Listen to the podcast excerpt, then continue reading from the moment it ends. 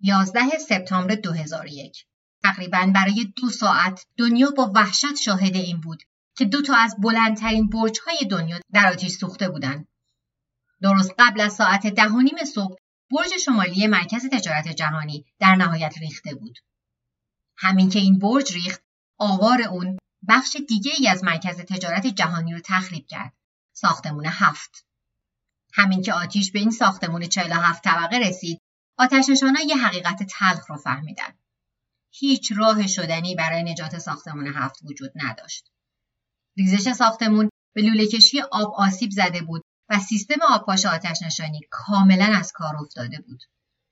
بعدشون بعد از ظهر یکی از فرمانده های سازمان آتش نشانی با اجارهدار ساختمان هفت لری سیلورستین تماس گرفت و بهش گفت که احتمال نجات ساختمون هفت خیلی کمه. سیلورستین می‌دونست که احتمال به خطر افتادن جون امدادگرا زیاده. برای همین به فرمانده گفت که بکشیدش. پولیت. آتش از اون منطقه خارج شدن و حدود ساعت 7 و 25 دقیقه عصر ساختمون هفت مرکز تجارت جهانی فرو ریخت. چیزی که سیلورستین نمی‌دونست این بود که اون دو کلمه ساده پولیت توسط های توته پیرهن اسمون میشه و از این عبارت به عنوان تأییدی بر این فرضیه که 11 سپتامبر تنها به دست یک گروه کوچک تندروی اسلامی انجام نشده به کار می‌برند. و این یعنی اینکه بخش های رسوای دیگه ای که انگیزه های سیاسی و مالی داشتن پشت مرگبارترین حمله به خاک آمریکا در 60 سال اخیر بودند.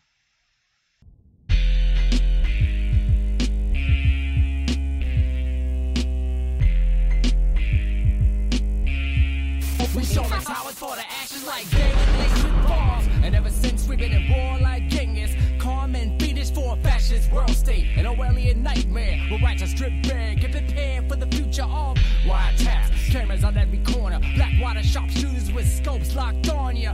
The Patriot Act has us watching our backs. They front like they're here to save us while they're on the attack. And we act like we didn't see it coming from a nation. سلام من محسا محق هستم و این اپیزود 37 از پادکست دومیمه که در شهریور ماه سال 1401 خورشیدی منتشر میشه. این اپیزود سومین اپیزود از مجموعه 6 قسمتی 11 سپتامبره. در دو اپیزود قبلی وقایع 11 سپتامبر رو دقیقه به دقیقه براتون تعریف کردم. بعد از اینکه آمریکایی ها ساعت ها ویرانی رو به طور مستقیم از تلویزیون دیدن، اون شب با سوالات زیادی به رخت خواب رفتن.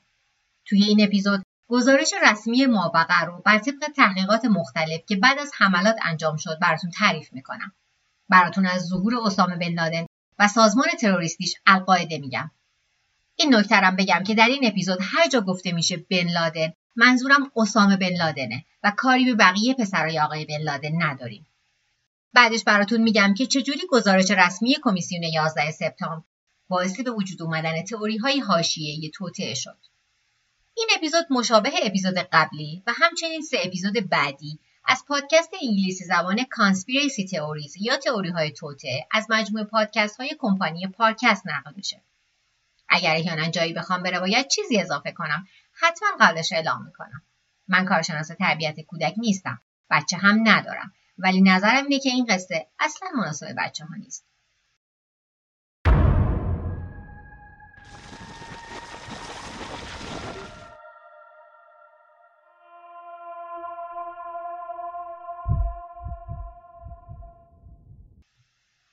برای اکثریت آمریکایی ها 11 سپتامبر 2001 یک قافلگیری تمام و کمال بود. پر هاربر آخرین باری بود که خاک آمریکا توسط نیروی خارجی به شکل عمده مورد حمله قرار می گرفت. مردم آمریکا گیج شده بودند، از هم پاشیده بودند و عصبانی بودند. برای خیلی ها قابل درک نبود که اونا قربانی یه حمله ناگهانی شدند. مخصوصا که گزارش های خبری اولیه نشون می‌داد که این حمله ها توسط یک ارتش خارجی انجام نشده بلکه توسط یک گروه تروریست بیوطن به اسم القاعده در سالهای پس از 11 سپتامبر 2001 چندین تحقیق مختلف برای پاسخ به سوالاتی که آمریکایی ها داشتن انجام شد. اونچه در ادامه براتون میگم روایت رسمیه که از روزنامه نگارا، تاریخ نگارا و همچنین گزارش کمیسیون 11 سپتامبر گردآوری شده. مسیر رسیدن به روز 11 سپتامبر. مشابه خیلی از حوادث دنیا به جنگ سرد بین ایالات متحده آمریکا و اتحاد جماهیر شوروی برمیگرده. در سال 1978 حزب کمونیست افغانستان که توسط شوروی حمایت می‌شد کنترل این کشور را با کودتا به دستش گرفت.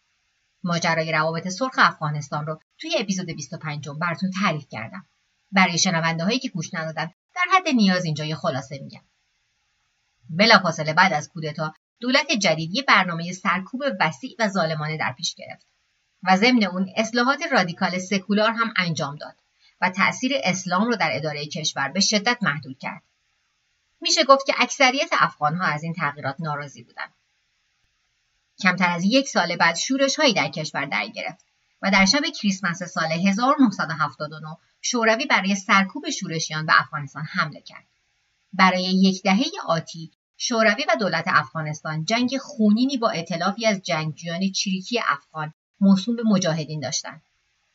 ارتش شوروی برای رودررویی با تاکتیک های جنگ چریکی مجاهدین آماده نبود. اونا از اینکه مجاهدین چطور به سرعت به پاسگاه های نظامی حمله می‌کردند و بدون اینکه ردی از خودشون به جا بذارن به کوه فرار می‌کردند شوکه شده بودند موفقیت مجاهدین الهام بخش اسلامگراهای خاورمیانه و به طور خاص در عربستان سعودی شده بود. و هیچ کسی بیشتر از اسامه بن لادن بیست و چند ساله از یک خانواده سرشناس سعودی مشتاق پیوستن به این حرکت نبود. اسامه بن لادن برای تصور ثروتمند بود و این ثروت رو مدیون تجارت ساخت و ساز خانوادگیش بود.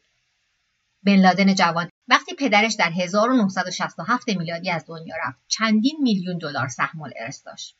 رقم دقیقش اما مشخص نیست. اما رهبری تجارت خانوادگی هیچ وقت در طالع اسامه بن لادن نبود. به عنوان یک مسلمان سنتی متعصب در اوایل دهه 1980 میلادی اون به اسلامگرایی افراطی روی آورد. این تندروها از جمله اسامه بن لادن نظرشون اینه که تنها با استفاده از خشونت میشه ارزش‌های اسلام رو در جامعه پیاده کرد. اسامه در اوایل دهه 1980 میلادی به هدفش رسید. اون به مجاهدین کمک کرد که با شوروی بجنگن و حکومت اسلامی رو در افغانستان برقرار کنند. اسامه بن لادن با ثروت سرشارش از مجاهدین حمایت مالی می‌کرد. ارتباطات خانوادگی با دولت سعودی کمکش می‌کرد که بتونه پول نقد به دست شورشی ها برسونه. یکی از منابع اینجوری تخمین می‌زنه که اسامه بن لادن سالانه 15 میلیون دلار به مجاهدین میرسوند. اما بن لادن تنها حامی مالی مجاهدین نبود. CIA سالانه صدها میلیون دلار به اونا اختصاص می‌داد. با استناد به روزنامه نگار استیو کول حدود 250 میلیون دلار تنها در سال 1985 اختصاص داده شده بود. کول به این موضوع هم اشاره می‌کنه که در آرشیوهای CIA هیچ نشونه ای از تماس با اسامه بن لادن در دهه 1980 وجود نداره. در حقیقت CIA حتی از وجود این بن لادن تا اواخر دهه 1980 بیخبر بوده.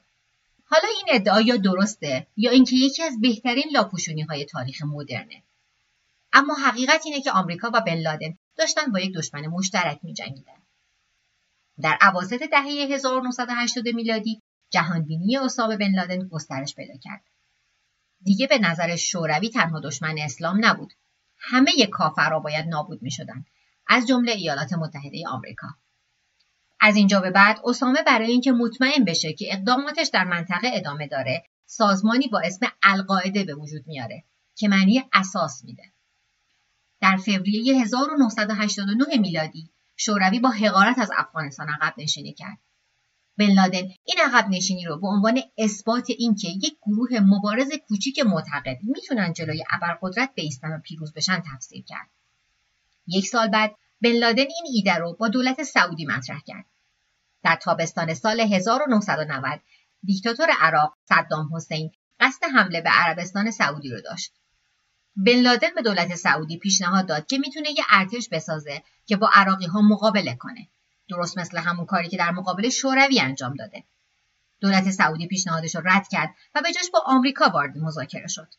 این کار باعث عصبانیت بن لادن شد. از دید اون شرماور بود که امریکایی ها شامل مسیحی ها، یهودی ها و زنها بخوان از کشور اون دفاع کنند. این کار باعث می شد که عربستان سعودی ضعیف به نظر برسه. بن لادن احساساتش رو مخفی نکرد. و در نتیجه انتقادات عمومی که مطرح کرد دولت سعودی اون رو از پادشاهی سعودی اخراج کرد در نتیجه این تبعید از خانوادش هم ترد شد طی پنج سال بعد از این ماجرا اسامه بن لادن در سودان زندگی کرد و نفوذ القاعده را گسترش داد اسامه در سال 1996 میلادی با رژیم جدید افغانستان یعنی طالبان متحد شد دو سال بعد یه تندروی اسلامگرای مصری به اسم ایمن از زواهری قبول کرد که سازمان خودش و القاعده با هم متحد بشن. اسامه بن لادن و از زواهری با هم یه فتوا علیه ایالات متحده آمریکا صادر کردند. هرچند که نه بن لادن و نه از زواهری هیچ کدوم جامعه شرایط صدور فتوا نبودند. در این فتوا که در 1998 صادر شده سه نکته را علیه آمریکا مطرح می‌کرد. حضور مداوم نظامی آمریکا در عربستان سعودی، قصد نابودی عراق از طریق تحریم ها و در نهایت رابطه با اسرائیل. در نظر بن لادن و از زواهری تنها راه جبران این جنایت ها راه انداختن حمام خون از خون آمریکایی ها بود. اونا به ایالات متحده آمریکا اعلان جنگ کردند و مسلمانای سرتاسر سر دنیا رو تشویق کردند که امریکایی ها رو پیدا کنن و بکشن حتی شهروندان عادی رو. در آگست سال 1998 القاعده به طور همزمان در سفارتخونه های آمریکا در کنیا و تانزانیا گذاری کرد.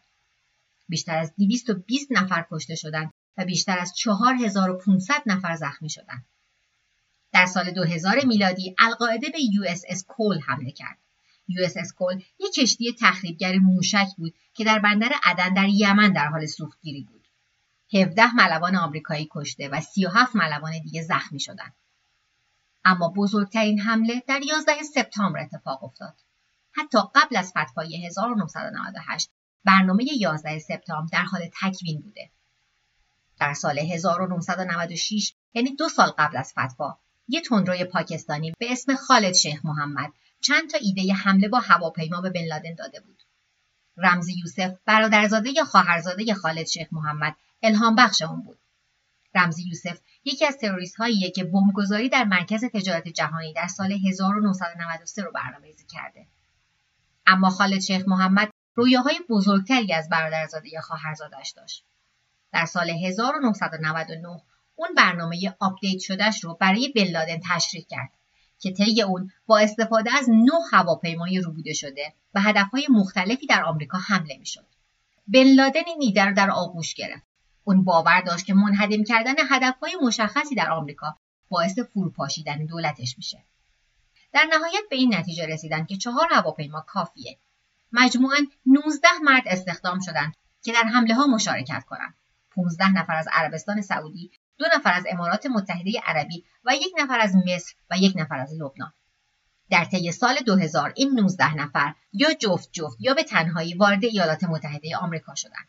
اونا در جاهایی مثل سندیگو و کالیفرنیای جنوبی کمپ می‌زدن پرواز با هواپیما رو یاد می‌گرفتن و منتظر این بودن که اهدافشون بهشون اعلام بشه در تابستان سال 2001 میلادی اهداف به مراکز تجارت جهانی پنتاگون و کاخ سفید یا کنگره آمریکا محدود شدند در صبح روز 11 سپتامبر 2001 حمله ها انجام شدند و همه هواپیماهای روبوده شده به جز یکی به اهدافشون خوردند یک سال بعد از حملات کنگره یک کمیسیون مستقل تشکیل داد. تقریبا دو سال بعد گزارش نهایی 11 سپتامبر منتشر شد.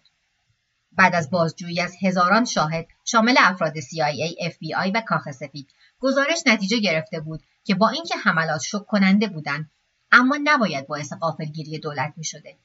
برای سالها اسامه بن لادن خیلی شفاف گفته بوده که می‌خواد آمریکایی ها رو بکشه. با استناد به کمیسیون ارزیابی ناکافی سرویس های اطلاعاتی آمریکا منجر به موفقیت اسامه شده. گزارش مذکور به شکل کتاب منتشر و تبدیل به پرفروشترین کتاب شد. آمریکایی ها غرق صفحات کتاب شدند راضی از اینکه بالاخره حقیقت رو فهمیدن. اما بعضی خواننده ها متوجه یک سری اختلافات بین گزارش کمیسیون و چیزی که در روز فاجعه از تلویزیون دیده بودند شدند. اونا قانع نشدن که دولت کاملا در این فقر صادق بوده خیلی زود یه جنبش در چتروم های اینترنتی به راه افتاد و خیلی زود نقل همه محافل شد. اینجا بود که تئوریسین های توطعه وظیفه خودشون دونستن که حقیقت واقعی رو در مورد 11 سپتامبر پیدا کنند. یه مستندی هم ساخته شد که مصمم بود که ثابت کنه که 11 سپتامبر یه حمله صرف توسط القاعده نبوده یک عملیات داخلی بوده یا به عبارت ساده تر کار خودشون بوده در ادامه براتون از شکی که اینترنت در مورد 11 سپتامبر ایجاد می‌کنه میگم They spy on us. They torture and imprison innocent civilians. Ask yourself, what's happening? Where are we headed? And would we be here today without 9 11? در زمانی که فجایع غیرقابل درک اتفاق میافته معمولا تئوری های عجیب و غریب و خطرناک ظهور می‌کنه حملات 11 سپتامبر هم از این قاعده مستثنا نبودن بلافاصله بعد از حملات اینترنت پر از شایعه و حدس و گمان و البته دروغ و دقل بود تصاویر فتوشاپ شده که تصویر شیطان رو در دود نشون می‌دادن. یا تصویر مردی که روی سکوی مشاهده درست در لحظه برخورد پرواز شماره 11 با برج شمالی بود.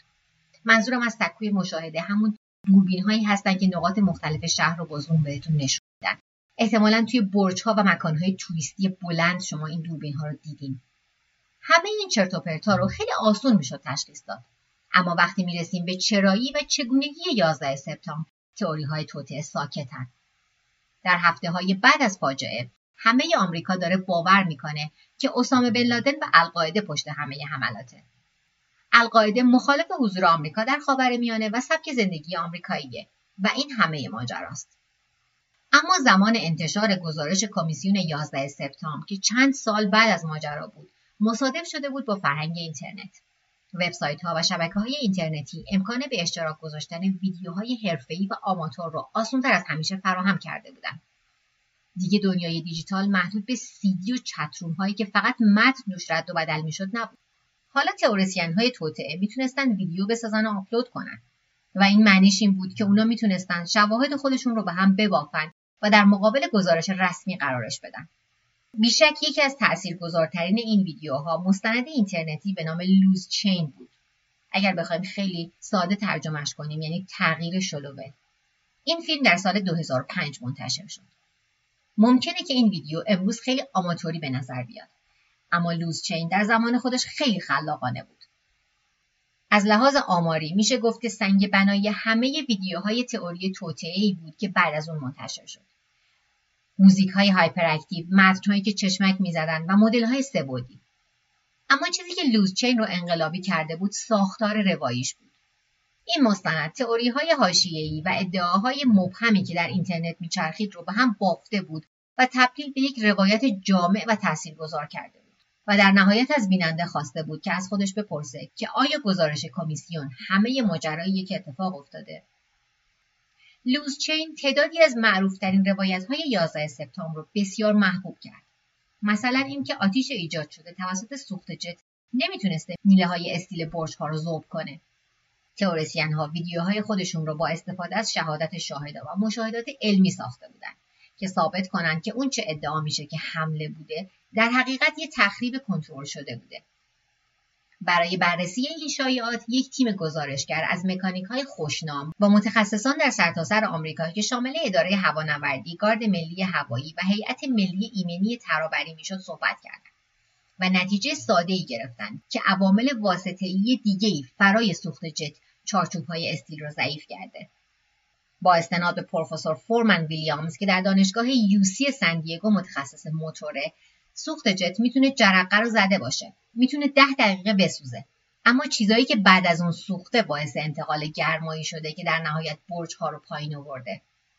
علاوه بر اون عایق حرارتی مرکز تجارت جهانی هرگز تست میدانی نشده بود. اگر تست شده بود احتمالا کمبوداش مشخص می‌شد. خصوصا که عایق حرارتی هر دو برج تقریبا یک و نیم سانتی متر ضخامت داشته. مقامات می‌دونستند که عایق آتیش برج ها خیلی ضعیفه. در حقیقت در سال 1999 تصمیم گرفته شده بود که ساختمان مجددا عایق کاری بشه و ضخامت عایقها به حدود 4 سانتی متر برسه. اما در سپتامبر 2001 مجموعاً فقط عایق سی طبقه بین دو تا برج update شده بود. از اونجایی که قسمت اعظم عایق آتیش در محل برخورد هواپیما نابود شده بود، باقی ماندش کافی نبود و آتیش به آسونی گسترش پیدا کرد، قاب محکم نگهدارنده ساختمان نرم شد و در نتیجه برج ها فرو ریختند. در نوامبر 2001 نیویورک تایمز در مورد استیل ذوب شده اینجوری گزارش داد که دو ماه بعد از حملات هنوز آتیشهایی در حال سوختن وجود داشته. همونطوری که کارشناسایی که با مکانیک های قابل اعتماد صحبت می‌کردن اشاره کرده بودند. درجه حرارت آواری که روی هم تلنبار شده بود بالا رفته بود و به دمایی که بتونه استیل رو ذوب کنه رسیده بود. اما استیل ذوب شده تنها چیزی نیست که تئوری های تخریب کنترل شده بهش استناد می‌کنن نظریه پردازا به ریختن ساختمون هفت هم اشاره می‌کنن که دفاتر CIA، وزارت دفاع، سرویس مخفی و خدمات درآمد داخلی اونجا بوده. روایت رسمی اینه که وقتی برج شمالی فرو ریخته، آوار مشتعل به ساختمون هفت برخورد کرده و باعث آتیش سوزی شده. آتیش گسترش پیدا می‌کنه و به دلیل وجود هزاران گالون سوختی که برای ژنراتورهای ساختمون استفاده می‌شده تشدید میشه. خیلی نمیگذره که ساختمون هفت فرو میریزه. یا شاید به ریزش ساختمون هفت کمی کمک شده باشه. در یک مستند که در سال 2002 ساخته شد لری سیلورستین که ملاکه و ساختمون رو در زمان سانحه در اجاره داشته اینجوری به خاطر میاره که وقتی ساختمون هفت داشته میسوخته اون به سازمان آتشنشانی نیویورک گفته که اونا باید بکشنش. پولیت به نظر تئوریسین های توته این دستور اجرایی یک تخریب برنامه‌ریزی شده است. اما سه سال بعد سیلورستین در مورد عبارتی که به کار برده بود شفاف سازی کرد. وقتی گفته بکشیدش منظورش این بوده که آتش ها رو به سمت امنیت بکشید.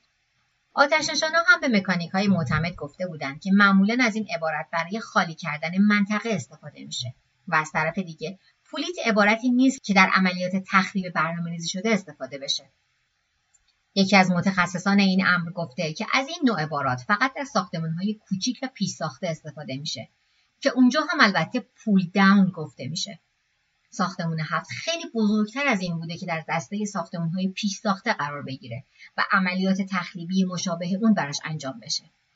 علاوه بر اون مامورای تحقیق هیچ شواهدی مبنی بر اینکه ساختمون هفت آماده تخریب بوده پیدا نکردن. هیچ نشونه ای از مواد منفجره هم در بین آوار پیدا نشده. همه شواهد گواه اینه که ساختمون هفت قربانی تصادفی ریزش برج شمالیه. یه تئوری دیگه مونده که باید در موردش حرف بزنیم. خیلی ها بر این باورند که حمله به پنتاگون نه در نتیجه برخورد هواپیما بلکه در نتیجه اصابت موشک بوده عمده این تئوری بر این اساس استواره که هواپیما ربایی که اون پرواز رو به سمت پنتاگون برده. یعنی هانی هنجور انقدر ماهر نبوده که همچین مانوری بده. مورد دیگه اندازه محل برخورد فرضی هواپیماه. عرض حدودی هواپیما 38 متر و طولش 47 متر بوده. اما عرض سوراخ ایجاد شده در محل برخورد تنها 27 یا 28 متره و عمیقترین بخش سوراخ ایجاد شده به سمت داخل فقط 5 متره. به نظر برای اینکه یک جت اونو ساخته باشه کوچیکه. اما حقایق یه مقدار پیچیده تر از اینه. مشخص نیست که سوراخ محل تصادم از ابتدا چند اندازه بوده. چون که نمای بیرونی پنتاگون 20 دقیقه بعد از برخورد میریزه و به کلی شکل سوراخ رو به هم میریزه. این اعدادی که در مورد سوراخ محل تصادم گفتم فقط تخمینی هستند جدای از اون دو شاهد هستن که میگن قبل از اینکه هواپیما برخورد کنه دیدن که بال راستش به یه ژنراتور برخورد کرده و کنده شده. اگر هواپیما یه بالش کنده شده بوده سوراخی هم که ایجاد می‌کرده بسیار کوچیکتر می‌شده. اما هنوزم سوراخی که ایجاد شده در مقایسه با دماغه یه جت خیلی کوچیکتره. ممکنه که کوچکتر از دماغه هواپیما باشه اما با استناد به یکی از اساتید سابق رشته عمران دانشگاه پردون بخشهایی از هواپیما در زمان برخورد کنده شده بودند و بخشهای چگالتر که سالم مونده بودند مثل دنده فرود دورتر از محل برخورد در داخل ساختمان پنتاگون پیدا شدند. و این یه تئوری نیست تایید شده. زمان کوتاهی بعد از تصادم یکی از افسران یک دنده فرود رو در مسیرهای اطراف محل تصادم پیدا کرده بود. در نتیجه هرگز یک موشک نبوده. علم خیلی پیچیده تر از تئوری های توطعه اینترنتیه. اما متاسفانه درست یا غلط. تئوری های مشابه اون چه براتون تعریف کردم. نه تنها خودشون منتشر شدن بلکه زمین ساز تئوری های عجیب تری هم شدن. اما در مورد 11 سپتامبر چیزای بیشتری از چیزی که دولت می‌خواد ما بدونیم وجود داره و ممکنه واقعا کار خودشون باشه. در ادامه براتون از تعصبی میگم که تئوری های توتر رو تغذیه می‌کنه.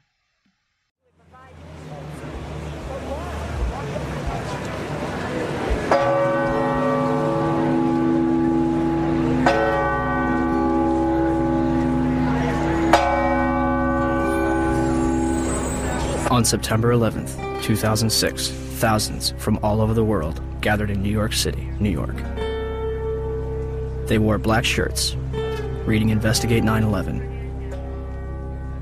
and held banners that read, Ask questions, demand answers. This day marked the fifth anniversary of the terrorist attacks of September 11th, 2001. Although the 9 11 Commission report had been published over two years prior, many Americans and citizens worldwide remained convinced that the truth was being withheld from the public. با استناد به گزارش رسمی حملات 11 سپتامبر تلاشی برای به زانو درآوردن اقتصاد و دولت ایالات متحده آمریکا بوده. به عنوان مجازات نقش آمریکا در خاورمیانه در دهه های 1980 و 1990 میلادی. اما در سالهای بعد از حملات یک تفکر جانبی ظهور کرد. اینکه اسامه بن لادن و القاعده آلت دست در یک بازی بزرگتر بودند تئوری های چپگرای افراطی ساخته شد که معتقد بود از 11 سپتامبر به عنوان بهانه‌ای برای ورود به جنگ‌های بیشتری در خاورمیانه استفاده شده. موازی این تئوری در بین راستگراهای افراطی گفته می‌شد که نیروهای رسوای بیشتری پشت ماجرای 11 سپتامبر بودند. مغزهای متفکر اصلی در سایه ها پنهان شدند. در طول تاریخ شخصیت های فرضی پشت پرده زیادی وجود دارند که برای کنترل دنیا دسیسه می‌کنند. محبوب ترین اونا ایلومیناتی ها، فراماسون ها و در دهه اخیر نظم نوین جهانیه. نظم نوین جهانی یا نیو ورد اوردر حول یه دسته پر می‌زنه که می‌خوان یه دنیا تحت یه دولت واحد ایجاد کنن. طبق این فرضیه این دولت با اقتدار کامل بر دنیا حکومت خواهد کرد. چیزی شبیه رمان 1984 جورج اورول تئوری نظم نوین جهانی از یک پارانویای جنگ سرد در اواخر قرن بیستم میاد. این فرضیه در دهه 1990 توجه گروه های نظامی راست افراطی رو به خودش جلب کرد. این فرضیه بیشتر از هر چیزی مدیون یه جمله از سخنرانی جورج بوش پدره. زمانی که اتحاد جماهیر شوروی در حال فروپاشی بود، بوش در کنگره یه سخنرانی کرد و یه جامعه بر اساس مشارکت رو توصیف کرد و ادعا کرد که در نتیجه مشارکت جهانی پتانسیل ظهور نظم نوین جهانی وجود داره. we have before us the opportunity to forge for ourselves and for future generations a new world order, a world where the rule of law, not the law of the jungle, governs the conduct of nations. When we are successful, and we will be, we have a real chance at this new world order, an order in which a credible United Nations can use its peacekeeping role to fulfill the promise and vision of the UN's founders. باورمندان تئوری نظم نوین جهانی به وقایع سیاسی گذشته و حال برای به دست آوردن شواهدی برای تایید توطئه گلوبالیزیشن نگاه می‌کنند و 11 سپتامبر پدرهای زیادی برای تئوریشون ارائه می‌کنه. جالبه که حملات 11 سپتامبر دقیقا 11 سال بعد از زمان سخنرانی نظم نوین جهانی بوش پدر اتفاق افتاده و زمانی که پسرش جورج دابلیو بوش در اتاق بیزی بود یعنی رئیس جمهور ایالات متحده آمریکا. تئوریسین های توطعه معتقدند که این بیشتر از یک همزمانی تصادفیه.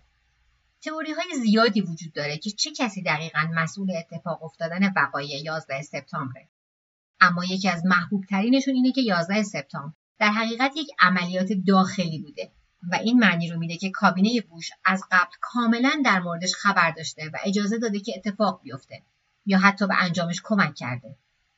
در اپیزودهای بعدی براتون تعریف می‌کنم که جورج بوش چقدر در مورد این حملات می‌دونسته. اما چیزی که الان مهمتره اینه که تئوریسین ها به وقایع بعد از حملات برای تایید توطئه اشاره می‌کنن. شیش هفته بعد از 11 سپتامبر جورج بوش لایحه میهن پرستی یا Patriot Act رو امضا کرد. این لایحه اختیارات مأموران اجرای قانون رو برای تحت نظر گرفتن شهروندان و مهاجران گسترش می‌داد. حالا FBI, CIA و NSA که همون آژانس امنیت ملیه می‌تونستن لیست تماسهای تلفنی، لیست های مالی، ایمیل ها و حتی سابقه امانت کتاب از کتابخونه افراد رو بررسی کنند. با این لایحه سازمان اطلاعاتی آمریکا توان جاسوسی از مردم خودش رو در مقیاسی عظیم داشت. همه به نام محافظت. اونایی که خانواده بوش رو درگیر نظم جهانی می‌دونستن نمی‌تونستن بپذیرن که همه این موارد همزمانی تصادفی باشه 11 سپتامبر یک مثال بینقص بود. یک بهونه برای گرفتن آزادی و حمایت قانون اساسی از شهروندان. این کار یک قدم نزدیک شدن به دولت تمامیت خواه بود. البته که سندی مبنی بر اینکه چنین سازمان مخفی هرگز وجود خارجی داشته وجود نداره.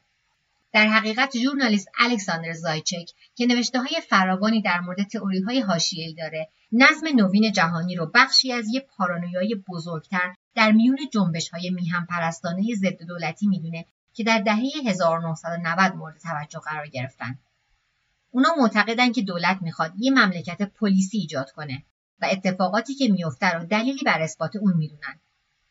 از طرفی جی ویلیام دامهاف که استاد جامعه شناسی و روانشناسی دانشگاه سانتا کروزه اشاره می‌کنه که مشکل بزرگ در تئوری های شبیه نظم نوین جهانی درجه مخفی کاریه که اونا لازم دارن. دامهاف معتقده که این تئوری های توطعه بر اساس فرضیاتی بنا میشن که معتقده که امکان داره برنامه های تسلط بر همه دنیا رو از همه کشور مخفی نگه داشت. اون تاکید می‌کنه که حتی رسوایی های کوچکتری که دولت درگیرش بوده مدام توسط روزنامه نگارا، گزارشگرا، گروه های آزادی مدنی و هشدار دهندگان رو شدن. به همین سادگی تاریخ ثابت کرده که هیچ کسی نمی‌تونه راز نگهدار باشه. اگر توطعه نظم جهانی واقعا وجود داشت و چندین رئیس جمهور معاصر در اون درگیر بودن تا الان باید مدارک اثبات کنندش رو شده بود. اما این به این معنی نیست که تئوریسین های توطعه در مسیر درستی نیستند. در حقیقت افراد و سازمانهایی بودند که از ویرانی 11 سپتامبر سود مالی بردند. برخلاف نظم نوین جهانی بسیاری از این موارد واقعی بودند و سرنخشون به خانواده بوش رسیده. به طور مشخص یک شرکت سرمایه گذاری خصوصی مستقر در واشنگتن دی سی بود که صدها میلیون دلار سود برد. اسم این شرکت گروه کارلایله. در طی دهه 1990 میلادی این شرکت در چندین کمپانی نظامی بسیار موفق و سودآور در سرتاسر دنیا سرمایه گذاری کرد و توجه چند خانواده بسیار قدرتمند و ثروتمند رو به خودش جلب کرد. لیست خانواده هایی که با گروه کارلایل مرتبط میشن شامل سه تا خانواده میشن که اسمشون در ماجرای 11 سپتامبر بسیار تکرار میشه و ممکنه از دهه 1990 میلادی با هم شریک و در حال تجارت مخفی باشند. خاندان سعودی آل سعود، خانواده بوش و خانواده بن لادن. هفته آینده با هم نگاه عمیقتری به گروه کارلایل میندازیم و همچنین 28 صفحه‌ای که از تحقیقات امنیتی کنگره حذف شده و ممکنه عربستان سعودی رو به 11 سپتامبر مرتبط کنه.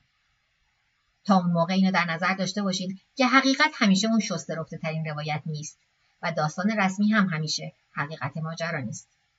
در آخر می‌خوام چند تا پادکست مرتبط بهتون معرفی کنم. اول از همه یه اپیزود از پادکست متاب که پادکست دیگه ای هست که من می‌سازم. توی این اپیزود خاص کتاب در قلمرو پادشاهان رو معرفی کردم که نوشته خانم کارمن بن لادنه. این خانم سالها همسر یکی از برادرهای اسامه بن لادن بوده و منبع بسیاری از کتابها و پادکست ها در مورد خانواده بن لادنه. توصیفاتی که خانم کارمن بن لادن در این کتاب از اسامه و روابط خانوادگیش می‌کنه بسیار جالبه. اپیزود بعدی دو اپیزودی هست که پادکست رخ در مورد اسامه بن لادن ساخته. هم در مورد خانوادهش و هم در مورد عملیات کشته شدنش. به نظرم این دو اپیزود در فضاسازی داستانی که دارم براتون تعریف می‌کنم کمک می‌کنه.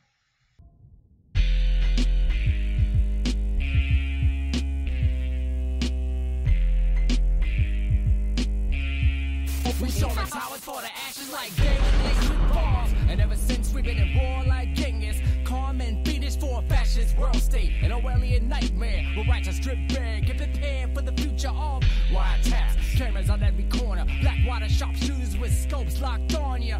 The Patriot Act has us watching our backs. They front like they're here to save us while they're on the attack. And we act like we didn't see it coming from a nation. اگه قصه های دومیم رو دوست دارین اونو به دوستانتونم معرفی کنین پادکست دومیم و همه قصه که تا الان براتون تعریف کردم از هر کجا که پادکست گوش میدین در دسترسه. فقط یادتون نره وقت سرچ بین کلمه دو و میم یه فاصله بزنید. صفحه شبکه مجازیش رو هم با سرچ همین اسم پیدا می‌کنید. محق هم که دیگه می‌دونم یادتونه. تا هفته بعدی مراقب خودتون باشید.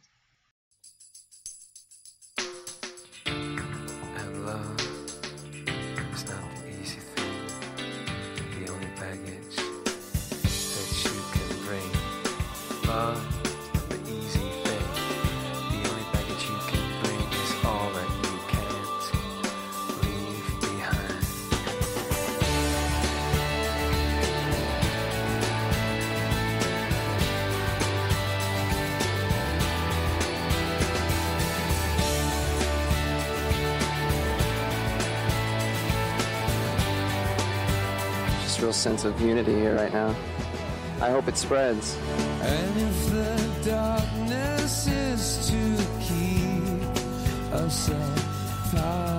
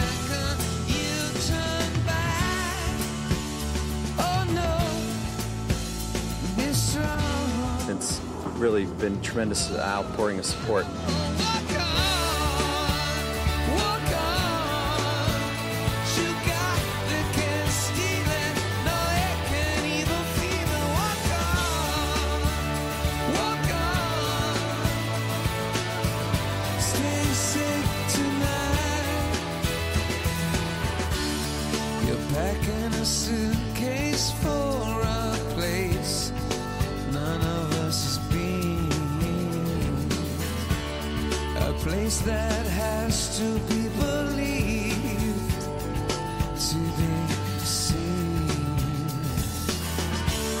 You could have flown away. People are really coming together to help, and it's it's a really nice thing.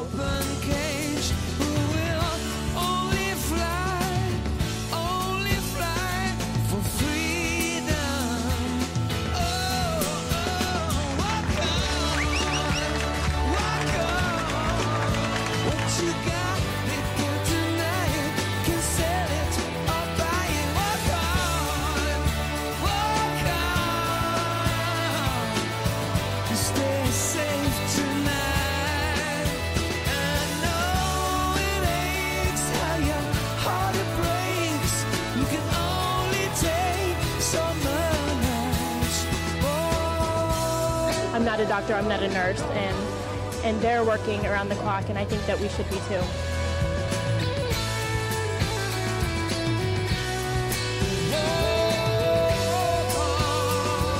In the heart of like the worst tragedy, like love shines through.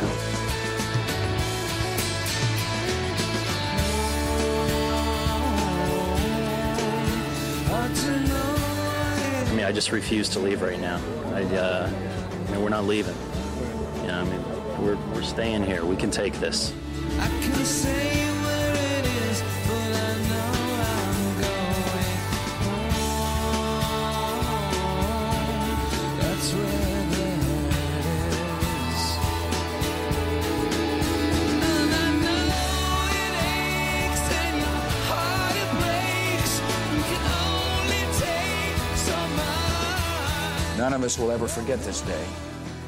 Yet we go forward to defend freedom and all that is good and just in our world.